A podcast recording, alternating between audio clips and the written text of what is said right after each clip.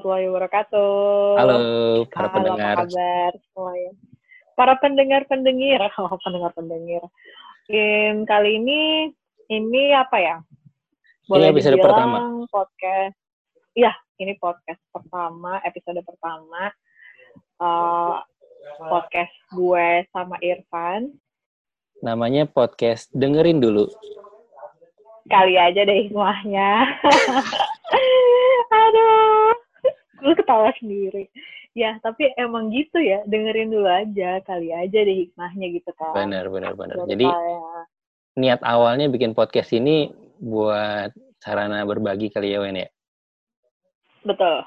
Berbagi pengalaman. Karena Karena apa? terus juga gue merasa di saat-saat pandemi kayak gini, Hmm, uh, kita nggak boleh cuma diem aja. Kayaknya kita mesti share, mesti ngobrol, mesti banyak sharing lah ya. Hmm. Apa aja sih yang sebenarnya udah dilakuin selama ini, terus lo kok tiba-tiba lupa apa gimana gara-gara pandemi kan gak lucu cuy gitu kan. Nah, Jadi bener, mending- bener, bener. Mendingan, lo ceritain aja gitu kan. Bener. Jadi gue beberapa waktu yang lalu tuh eh, ngobrol sama temen gue, Ai. Dia tuh bilang di masa kayak gini nih, yang paling rawan adalah kalau misalnya kita terlena dan gak ngapa-ngapain gitu loh. Bener. karena ada beberapa hal, ada beberapa skill terutama yang kita bisa, eh, tapi kalau misalnya nggak banyak dilatih, nggak banyak dilakuin, itu lama-lama lo akan jadi kaku sendiri gitu loh, bakal jadi lo nggak terbiasa lagi dengan kayak gitu. Nah makanya kita bikin Bener podcast sih. ini, Mm. niatnya salah satunya buat biar kita nge-recall, nge-refresh lagi hal-hal yang kita paham, hal-hal yang kita tahu, kali aja dengan di-sharing, eh, para pendengar kita tuh bisa ini ya, bisa dapat hikmahnya. Itu gitu. Makanya judulnya gitu, guys dengerin dulu. Iya, dengerin dulu. Dengerin Kali dulu. aja ada hikmahnya. Nah, gitu. Jadi sebenarnya gue merasa pada saat pandemi ini tuh em, terlalu banyak waktu gue yang akhirnya gue sia-siakan sih. Walaupun sebenarnya ya as you know buat teman-teman gue juga ya Hmm. gue ada di kitabisa.com kan sebenarnya pa- Hmm, eh, hmm. pada saat pandemi ini tuh memang lagi padat-padatnya kan sampai Ya, justru. 24 hours 7 days sudah kayak McD ya gitu. Dan em, di saat-saat COVID-19 ini tuh memang di kita bisa tuh lagi padat-padat banget yang Hmm, sampai hmm, gue tuh nggak bisa ngapa-ngapain gitu loh kan. hmm. Nah setelah selesai bukan selesai sih ya, ini kan namanya transisi ya PSBB. Hmm, ini lagi-lagi musim masa-masa transisi ini. Iya, masa-masa transisi tuh kayak gue merasa, aduh ini gimana ya kalau misalnya gue work from home sampai akhir tahun, Widih. terus mati lah si ekstrovert ini mau gimana gitu kan. Terus apa yang harus kita lakukan biar kayak waktu kita tuh tetap produktif. Poinnya sih Oke. itu sih kan. Eh sorry sebelum lebih jauh lagi kita kasih konteksnya dulu dong karena nggak Oh, iya, semua nggak semua pendengar kita nih eh, teman-teman dekat Kenal mungkin kenal ada yang kenal gitu sekedar kenal ya kalau misalnya lu pasti banyak yang kenal gua kan siapalah gua gitu asik. lu lu oh, oke tadi lu juga bilang lu kerja di eh, kita bisa kenalan lebih jauh ini dong eh, explore diri lu Oke. Eh, sebenarnya gue itu kalau dari sisi personality gue tuh orangnya ekstrovert ya. Gue da- Oke. gue mulai dari dari sisi personality gue dulu. Hmm. Gue tuh ekstrovert, Hmm. tapi eh, gue bisa sangat introvert kalau gue nggak suka sama kondisi atau sama klien.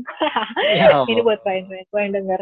Jadi eh, sebenarnya kerjaan gue itu bukan kerjaan ya. Sebenarnya apa yang gue lakukan itu adalah memperluas networking gue, Hmm. memperluas jaringan gue, Hmm. apa pun itu konteksnya.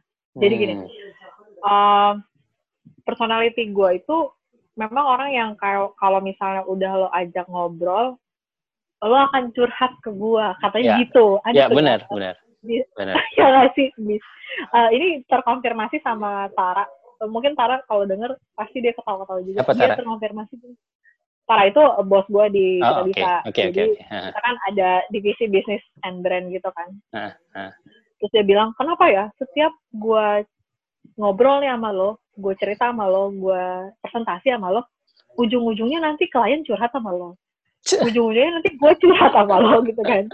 Cerita yang sebenarnya itu menurut gue secara personality nggak penting-penting amat ke arah cuan-cuanan yang kita targetin. Nah oke. Okay. tapi ternyata itu impact gitu loh impact setelahnya gitu. Jadi ah, pada saat ah, ah, lo udah dengerin lo udah udah udah udah nanggepin segala macam ternyata jadi needs kan. Nah maksudnya kayaknya nih bukan kayaknya gue meyakini itu sebagai salah satu kemampuan gue gitu. Okay. untuk untuk menggali membuat uh, klien ataupun partner ngomong gue tuh nyaman kayak gitu kan. Jadi oh, bisa ngobrol tuh berjam-jam. Itu mulai dari personality gue nah karena gue seperti itu akhirnya gue berada di dalam industri.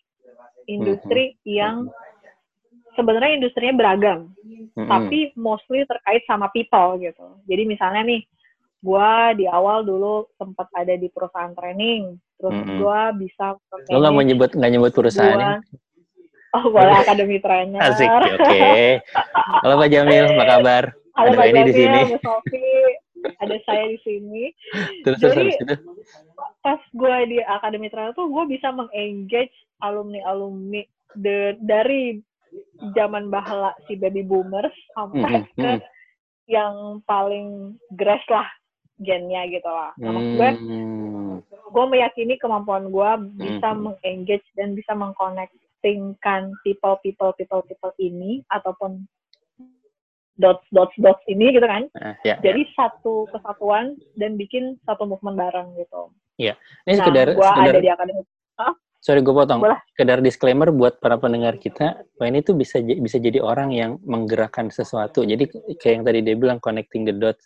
Lu misalnya ketemu sama sekumpulan orang katakanlah alumni sebuah uh, uh, apa sekolah gitu ya. Uh, mereka jalan sendiri-sendiri ngumpul di satu tempat ngobrol segitu aja. Ada WNI aja. Itu bisa mereka tuh ber, membuat sesuatu tuh jadi nanti kalau misal di situ ada yang uh, ah, pakar IT di diajak WNI buat bikin website kalau misalnya di situ ada yang pengusaha diajak WNI buat nyumbang apa kalau misalnya di situ ada yang jadi apa namanya kayak politisi diundang buat jadi pembicara pokoknya ada ini tuh semua bisa ini bisa jadi bergerak ke arah satu tujuan yang jelas deh. Asik. Tapi itu bisa, maksudnya yang Irfan omongin itu bukan gua mengada-ngada sih, memang terkonfirmasi. Jadi bukan iya. Irfan doang gitu kan. Uh, uh. Jadi semua teman-teman yang di sekitar gue tuh merasa bahwa kalau gue reunian, mm. kalau nggak ada lo, itu kita nggak akan ada satu Ghost, benang ya. merah atau apa gitu-gitu ya yang maksudnya yang bisa merekatkan yang bisa mempertajam goalsnya acara itu sih gitu. Yeah. Nah mungkin mungkin apa ya? Kalau gue mulai dari orang yang people banget nih, sebenarnya hmm. kalau misalnya ada Bang Ivan, ada Mbak Lab, mungkin juga tahu. Maksudnya Bang Ivan dan Bang Lab ini kan senior kita lah, Dewan Sur lah, Dewan Sur dedengkot, dedengkot di Forum Indonesia Muda gitu ya. Iya betul. Tinggi. Nah beliau beliau-beliau udah tahu lah kalau misalnya ada hal yang terkait sama presentasi atau presentasinya itu presentasi yang bukan hahaha ya, tapi memperkuat engagement gitu loh. Mm-hmm. Kayak memperkuat memperkuat ibaratnya kalau gue maintain klien itu udahlah pasti dikasih ke gue. Tapi kalau mm. misalnya udah yang urusannya serius, ngitung-ngitung, terus mm-hmm. measurement A, B, C, D, F, G segala macam itu ya udah di Bang Ivan lah gitu. Nah, gue dulu bukan gue dulu sih sampai sekarang juga gue masih di Maksima gitu jadi jadi setelah di, dari akademi trainer selesai terus gue join uh, bareng bang Ivan sama mbak Lab di Maksima mm-hmm. as a as a ya establish uh, perusahaan itu kan perusahaan Lalu, ini kan apa namanya founder juga bisa dibilang itu nggak sih di Maksima boleh dibilang kayak gitu juga hmm, sih okay. gitu. hmm. ya partisipan lah partisipan Saya tim hura-hura lah nah terus akhirnya gue uh, join ke apa namanya ke kita bisa gitu walaupun se uh, sebenarnya kalau background gue sih sebenarnya kebanyakan HR ya HR people mm -hmm. make a, apa make a event, kemudian hmm. ada sesuatu hal yang baru terus dikemas gitu-gitu kan. Hmm, hmm, hmm. Nah, masuk ke kita bisa tuh jadi lebih clear kalau gue karena apa gue bergerak uh, tetap gue connecting people, connecting hmm. the dot, hmm. tapi lebih menjurus ke kindness-nya gitu kan. Nah, jadi hmm. Jadi jadi lebih lebih lebih terarah sih sekarang. Jadi kindness apa misalnya menghubungkan orangnya pun lebih ke kindness. Jadi kalau lo mau bikin movement, bikin something ya gue bisa mengkonektingkan pembicaranya, bisa hmm. mengkonektingkan yang mengadakan, bisa mengkonektingkan impact, bisa mewujudkan impact after that gitu kan. Nah, apalagi kalau misalnya ada tujuannya untuk ke charity or uh, CSR, SDGs gitu-gitu. Okay. Nah itu mungkin jadi sharpennya ke situ sih gue. Jadi kebanyakan gue memang ya begitu Van. Oke, okay, gampangnya Jadi gampangnya kalau kalau gue simpulkan, uh, gampangnya gini ya, kalau ya. misalnya lu kerja di sebuah perusahaan dan uh, lu pengen nyalurin dana CSR, gampangnya gitu ya. Uh, maksudnya uh -huh. lu ini siapa pun para pendengar kita di luar sana, kalau misalnya lu punya dana yang pengen disalurkan, tapi lu belum tahu itu tuh buat apa, hubungin Weni karena dia bisa nyari tahu itu mau disalurkan ke siapa, impactnya akan seperti apa, dan siapa uh, apa namanya organ organizer organ organizer yang akan menjual. Organizer. Gitu. Kelar pokoknya satu kenal sama ini tuh semua urusan lu terkait sama charity dan kindness dan segala macamnya kelar. Udah. Setengah masalah ya, hidup gitu. Ayo, Kenapa? ya pokoknya setengah masalah hidup lu kenal kalau misalnya kenal ini gitu. ya begitu. Kurang lebih sih kalau tentang gua gitu. Gitu ya. Ya, itu berarti kalau bilang lu orangnya apa namanya nah, ekstrovert gitu ya, ini jadi cobaan berat ya masa pandemi harus PSBB kayak begini ya buat ya. Banget dan jangan-jangan nih gue udah beralih ke introvert ya. Soalnya uh, kehidupan ekstrovert kan ya lo ngerti lah, lo setiap lo eh tapi lo introvert ya. Jadi gue introvert. Kalau uh, kalau ekstrovert tuh lo mesti ketemu orang, lo mesti dapetin hmm. energinya segala macam, lo mesti face to face gitu kan, hmm. lo mesti share, lo mesti nampil gitu gitu kan. Nah, kadang-kadang kalau di masa apa ya di masa covid kayak gini, lo bisa sih kayak gitu, cuma pakai media, medianya hmm. yaitu zoom ada ada lain-lain gitu kan. Dan itu menurut lo uh, mengurangi esensinya nggak? Uh, eh, lo dapat transfer energinya nggak dengan kayak begitu? Kalau gue kalau gue pribadi kalau itu berupa video uh. maksud gue gue jadi bisa melihat oh ekspresinya seperti ini itu gue cenderung lebih lebih dapat sih Van kalau misalnya hmm. gue melihat orangnya gitu kan hmm. dan gue hmm, tahu hmm. interaksinya kayak gitu kan hmm. tapi kalau misalnya by phone uh, atau apalagi WhatsApp sih. gitu ya tapi, kenapa apalagi kalau cuma WhatsApp gitu ya ya apalagi kalau cuma WhatsApp. Ya tapi kalau WhatsApp pun sekarang gue udah kayak mulai acceptance gitu sih. Ya udah ya gitu kan. Yang penting ada interaksinya gitu. Udah udah lewat dari masa-masa denialnya gitu ya, udah bisa udah nerima gitu. Ya, mm-hmm. ya udahlah di awal-awal sih gue agak-agak betul. Di awal-awal gue agak-agak stres juga sih sebenarnya karena kan udah kerjaannya banyak kemudian kita nggak bisa interaksi ke orang gitu kan. Hmm. terus mulai jam 8 pagi sampai jam 8 malam lagi kadang minta itu segala macamnya masih terus masuk kan ini apa Aduh. WhatsApp lah apa segala macam ya itu lo mesti manage stress lo sih kemarin gitu hmm. untungnya sih udah agak mendingan lah udah mulai beradaptasi gitu kan apalagi lu pernah bilang kalau misalnya lu punya target ya buat uh, sehari itu ketemu berapa orang baru gitu oh ya kalau gue tuh bukan cuma di company yang sekarang sih dari hmm. dulu tuh gue memang bukan mentargetkan ya Fanya kayaknya memang itu jadi kebutuhan gitu loh. Hmm. jadi kayak misalnya uh, lo sehari minimal lo ketemu satu atau dua orang lah yang bisa lo apa ya yang bisa lo ajak ngobrol atau lo bisa ajak sharing lah.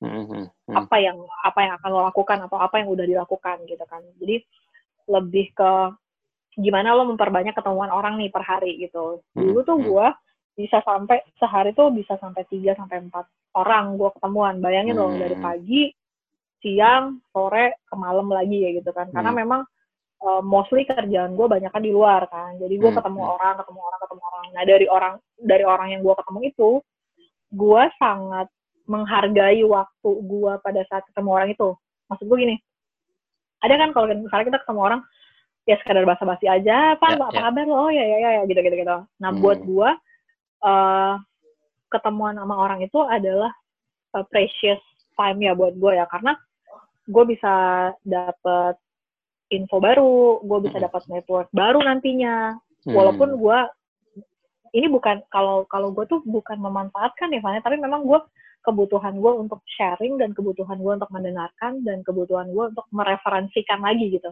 Jadi hmm. Kayak udah looping looping cycle gitu lah kayak hmm. udah cycle hmm. gitu.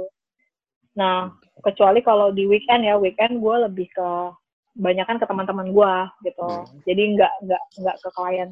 Jadi kalau misalnya weekday weekdays ya Senin sampai Jumat yeah. gue akan ketemu teman-teman gue juga tapi urusan kerjaan gitu uh. jadi misalnya ketemu sama lo kan bisa ketemu kayak hari Selasa gini gini gini. Pasti akan ngomonginnya ngomongin kerjaan Pro gitu loh. project atau tapi apa kalau gitu ya? misalnya ya? ah project atau apa gitu. Nah gue selalu menempatkan itu sih. Jadi memang gue suka menargetkan dulu tuh 3 sampai lima orang lah. 3 sampai empat orang lah per hari gitu kan. Gue hmm. ketemuan ketemuan ketemuan. Nah kalau di masa covid sekarang gue minimal ya ada zoom meeting lah dua kali atau satu kali lah sehari kayak gitu. Minimal gue ada interaksi kayak gitu. Atau uh, ya ngobrol sama orang kayak gitu sih mas Hmm, I see. Ya, ini akan uh, bisa sangat bisa buat jadi referensi orang-orang yang ngerasa bahwa gue kayaknya perlu mengembangkan networking gue gitu. Apa yang harus gue lakukan? Ya tiru aja harusnya apa yang lo lakukan tiap hari gitu ya, kurang lebih ya. iya sih. Tapi mungkin ada juga kan kayak lo mungkin lo belum share juga kan bahwa uh, lo tipe tipikal yang sebaliknya dari gue gitu kan. Ya, ya. Gue uh, literally opposite. Extrovert, Nah kalau lo kan beda gitu kan. Nah lo kayak apa tuh Van? Kalau kalau gue apa ya? Uh, orangnya introvert, gue nggak terlalu suka ada di depan orang banyak. Gue juga hmm. Eh, nggak uh, terlalu suka ada di keramaian. Tapi gue suka sharing gitu. Gue suka uh, apa ya? Dapat atensi itu pasti akan ses, akan jadi sesuatu yang kontradiktif banget. Gue nggak suka ada di depan orang, tapi gue suka dapat atensi gitu loh. Nah belakangan beberapa yeah, yeah. tahun belakangan gue tuh uh, baru nemu ternyata ada caranya untuk bisa kayak gitu yaitu dengan bikin karya. Dulu tuh hmm. gue dari abis lulus sampai sekitar lima tahunan lah tuh kerja di industri audiovisual. Gue pernah jadi hmm. uh, apa namanya video jurnalis, jadi wartawan, pernah juga jadi uh, scriptwriter terakhir tuh gue di PH 2015 itu posisi gue produser video produser nah uh, hmm.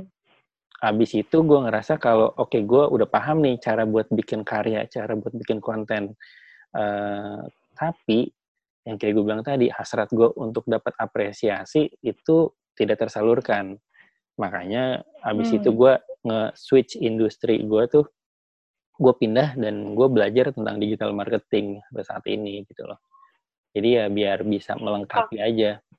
Kalau yang awal-awal tuh kan kan lo nah. kerja di PH tuh kan. Hmm, nah berarti kan sebenarnya skill skill lo yang dulu tuh bisa banget ya diterapin di digital marketing sekarang atau malah justru sebaliknya?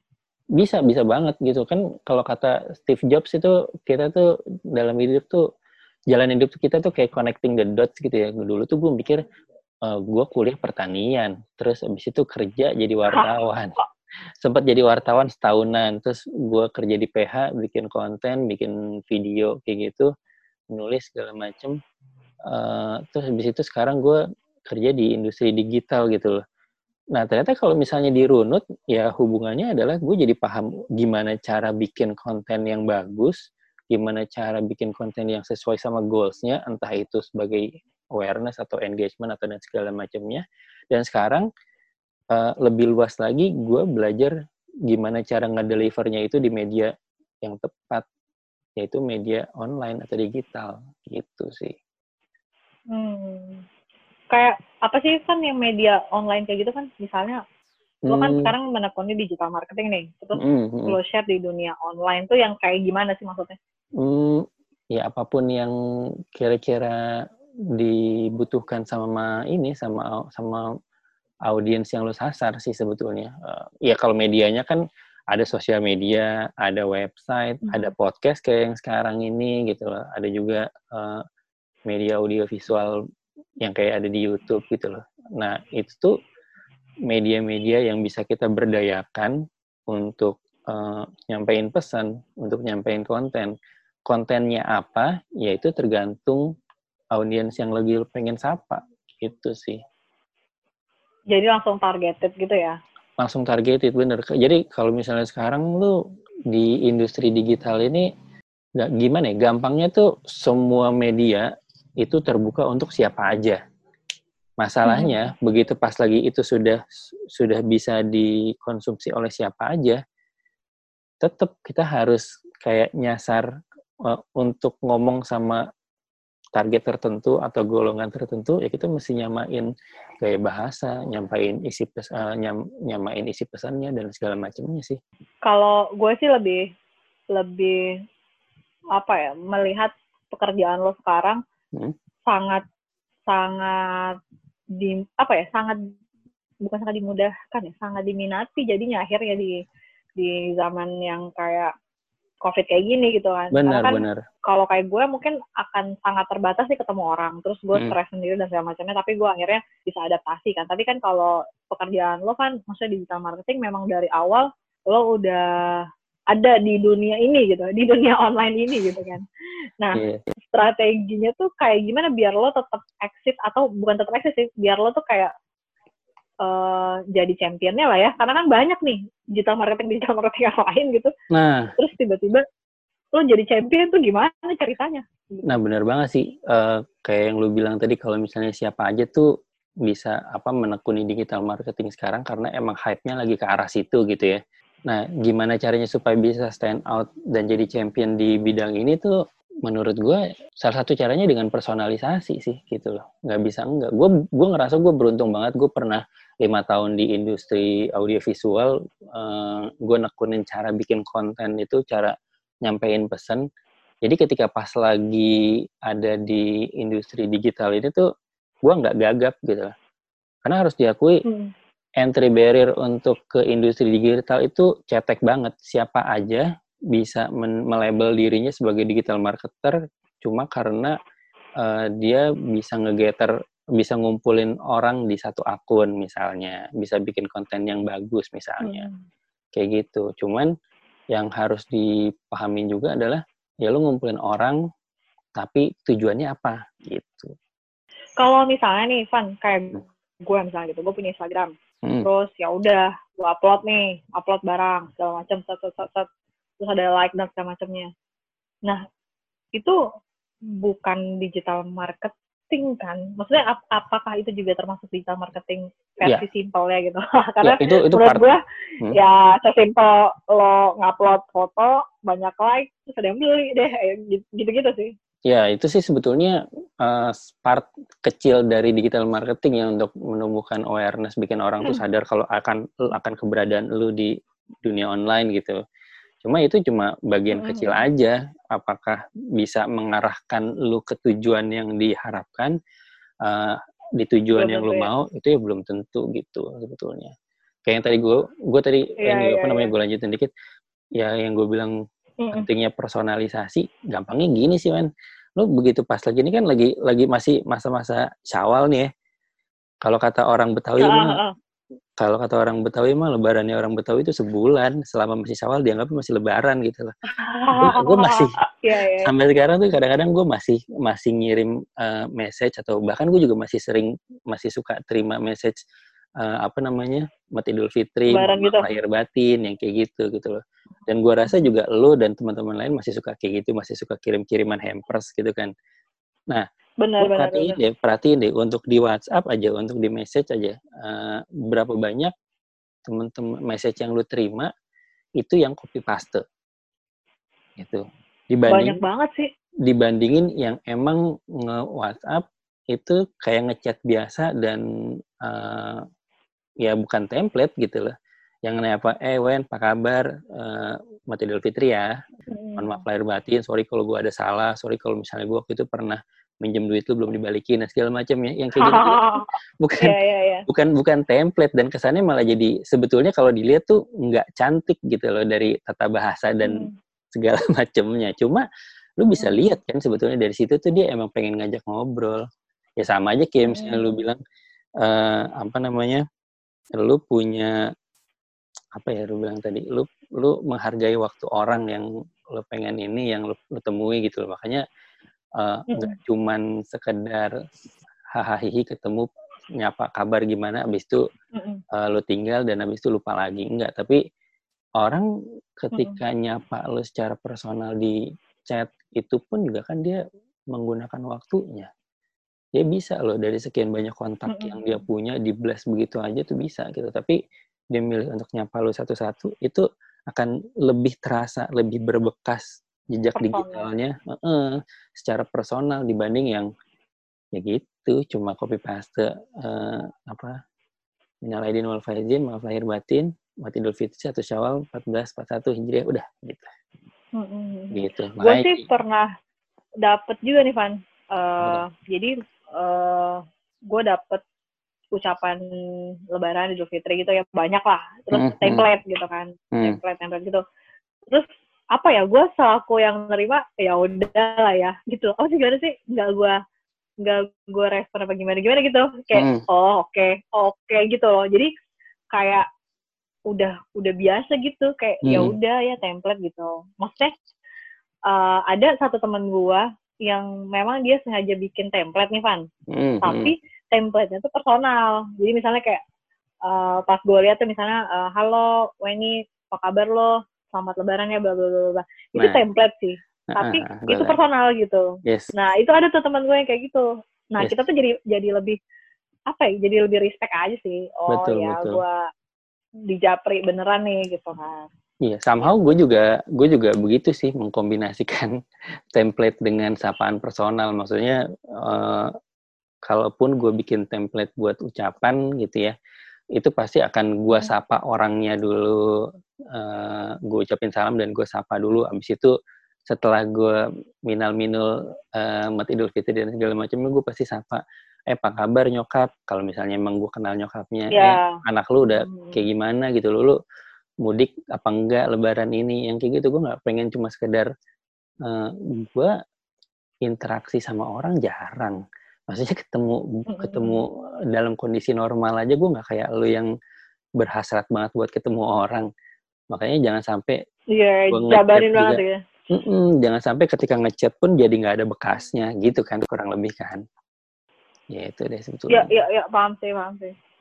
Gua merasa memang perlu ada kalau di apa ya, kalau di saat-saat COVID kayak gini sih memang perlu ada media sih. Eh, Mm. karena gua ngerasa gua mengeksekusi segala macam kerjaan gua kan secara offline dan online nih sebenarnya Mm-mm. kan di awal. Mm-mm, Nah, mm-mm. sekarang tuh harus kayak bukan harus ya. Sekarang tuh kayak perlu kita menuju online duniawi gitu kan semuanya gitu kan. Karena even gua keluar rumah pun tuh parno sendiri sekarang sih kayak jadi padahal Indomaret deket sini atau oh misalnya oh, deket oh sini lu gitu gitu kan. ya sekarang ya Jadi kayak perlu keluar apa enggak ya? Apa gua online aja gitu gitu. Jadi oh sekarang tuh kayak segala pergerakan tuh online makanya gue lihat eh, kerjaan lu tuh relate banget kan sama kondisi yang sekarang gitu Hmm, hmm, hmm. ya bisa dibilang kayak gitu sih ya gitu kira-kira teman-teman eh, apa ya sharing awal nih karena kan ini Mm-mm. podcast pertama dan kita juga masih sharing siapa kita dan anggap aja kita. kenalan dulu gitu ya ya betul anggap aja kenalan dulu nah jadi seperti yang gue share juga sama Irfan share juga ya lo dengerin aja dulu ya kali aja deh hikmahnya gitu. Ya nggak sih Van? Ya betul banget. Eh, nanti ke depannya kita bakal ngebahas beberapa hal yang menurut kita sih menarik terkait soal apa ya dunia per start startupan lah mungkin terkait sama kerjaan kita atau apa atau namanya? apa pun lah ya sebenarnya yang Mm-mm. terkait sama futures atau misalnya apa yang dilakukan selama ini konsistensi kita dan segala macamnya mungkin dan kita juga bisa ngajakin teman-teman kita juga untuk join ke sini sih gitu Yoi, jadi yoi. kita aja. pokoknya gitu sih kalian semua dengerin aja dulu siapa tahu ada hikmah kali aja deh hikmahnya ya oke oke gitu aja dulu untuk episode pertama kali ini sampai ketemu lagi minggu depan kalau misalnya ada umur. Amin, insya Allah. Sampai ketemu guys. Bye. Bye. -bye.